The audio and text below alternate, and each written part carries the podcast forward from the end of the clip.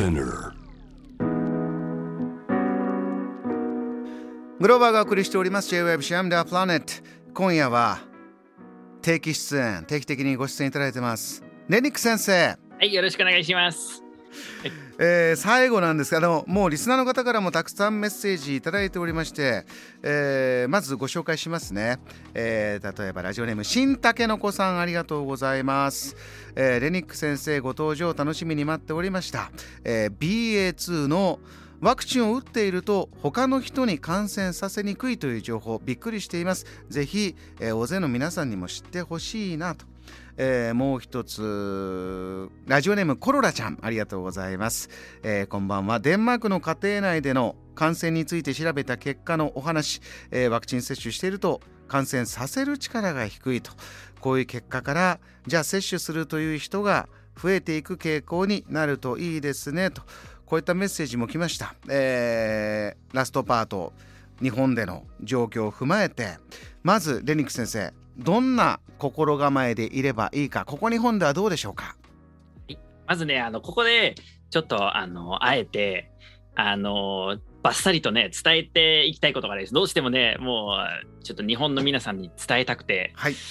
あのステルスオミクロンっていうこのステルスオミクロンという、まあ、日本でもねたまにこうニュースとかで、えーポンとキーワードで出てきたりしますけどこれは個人的にもうバカバカしい名前でもう一切ステルスオミクロンはもう聞きたくないですあ。そのその言葉。これレニック先生はどういうお気持ちでそういうふうに感じるんですか？なんかそのステルスオミクロンっていうとこうちょっとなんかこう怖いイメージがあるじゃないですか。そうですね。なんかこう知らないうちになんかもう家に入ってるみたいな忍び込んでくるという。そう、ん。ステルスっていう。でなんでじゃあそもそもなんでそのその海外ではステルスオミクロンって呼ばれるようになったかっていう話話があるとはい。あのこれは全くねその臨床的な症状とかあのそういう特徴の話ではないです。うんこれはねかなりマニアックな話であの実はデルタ株がねオミクロン株に入り替わってた時にはいあのどうやってデルタ株かオミクロン株かのあのこう差をね見極めるためにうんどうしてたかっていうと、もちろんあのゲノムを分析するわけにはいかないですね毎回。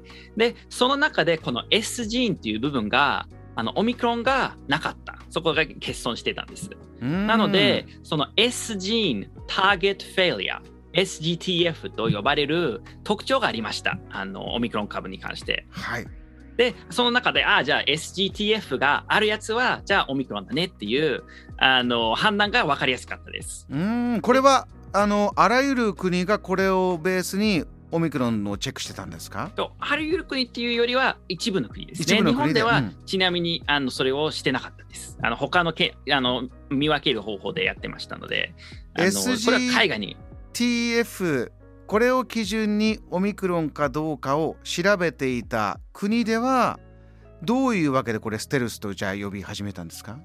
そうするとね、そのオミクロンが BA1 から BA2 にあの変異したときに、実はその SGTF っていうその便利な特徴がなくなりました。でそうするとあの、検査上ではパッと見るときにそのあのそういう国ではデルタ株に見えてしまう。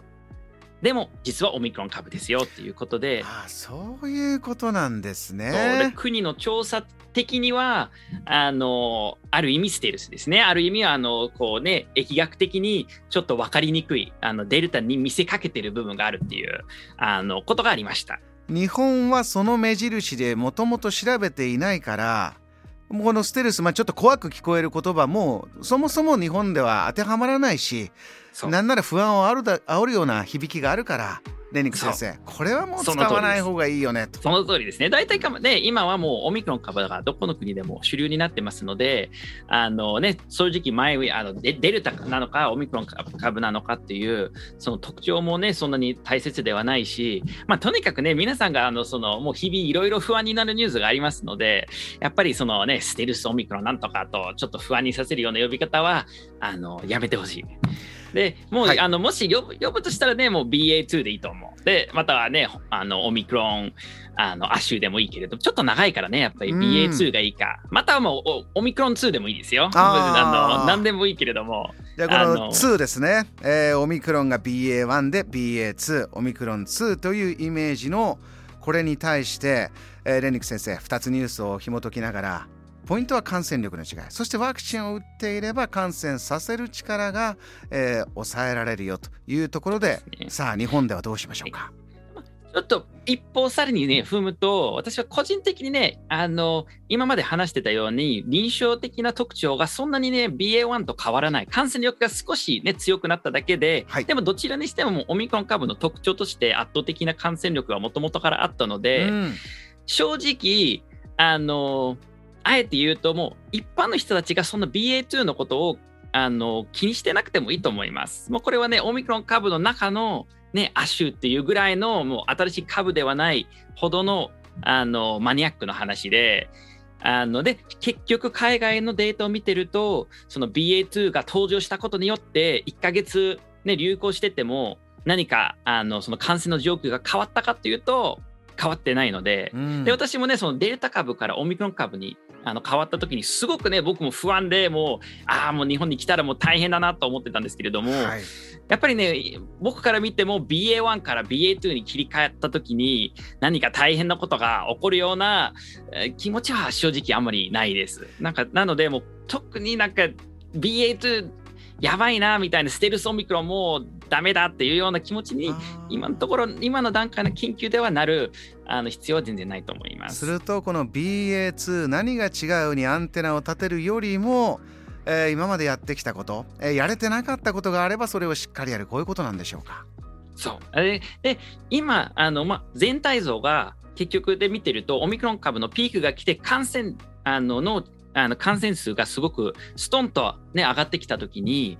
あの日本でその非常に残念なこととしてあのそれに合わせてブースター接種を進んでないことですね。今は世界のもうほとんどのあのその G7 の中の国ではもうそのオミクロン株がピークするぐらいの時にももうバーってブースター打ってあのそうするとその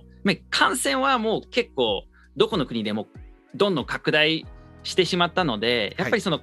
かんあのその感染者数が抑えにくい時こそやはり重症化率を抑えたいなということでもう特に高齢者の3回目接種をどんどん進ませたんですけれども今ね日本は G7 の中で圧倒的に一番あの最低位ですねブースターのあの接種率が。でこれによってね今もあのもうどんどんその日本の全国のあの死亡者があの最高あの記録を更新しているような状態ですけれども、やはりこれはそのブースター接種率が低いことが大きくあの関係していると思います。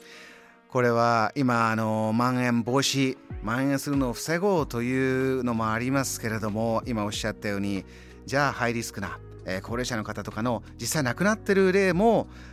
これデータで見ればじゃあブースター接種をすることで防いでいけるそういったことがあるということなんですね。そうですね、今、あのスイスのデータやあのアメリカのデータを見ると、実際、その2回目接種の人よりも、3回目接種の人たちが、あのその死亡率が3分の1です。もうさらに、ね、あの3分の1低くなっているので、あのやはりね、もう今のその今日もね、またあのこう200人ぐらいまたね死亡者出ましたけれども、その中であの多くの人は実はブースター接種さえしてれば助かった命が助かったっていう人たちも多く含まれているので日本の今のそのブースター接種の接種率が非常に残念な状態です。これは、えー、どんどん明るくなってお出かけしたくなって、えー、ついつい気持ちが流行りますけれども、えー、レニック先生も毎回ねおっしゃってくれてますがこの3回目の追加接種これは、えー、日本の中でしっかり踏む一つの大事なステップなんだよということ今日も、え最新のデータからもこの BA2 というものに関してもこれはメリットがあるというそういったデータもご紹介いただきました、えー、レンリックさんあっという間でしたけれども、えー、詳しいお話最新のデータからいただきました。またぜひご登場いただきたいと思います。よろしくお願いします、えー、ありがとうございました。お迎えしたゲスト NTT 東日本関東病院の医師レニック・ニコラスさんでした。JAM The Planet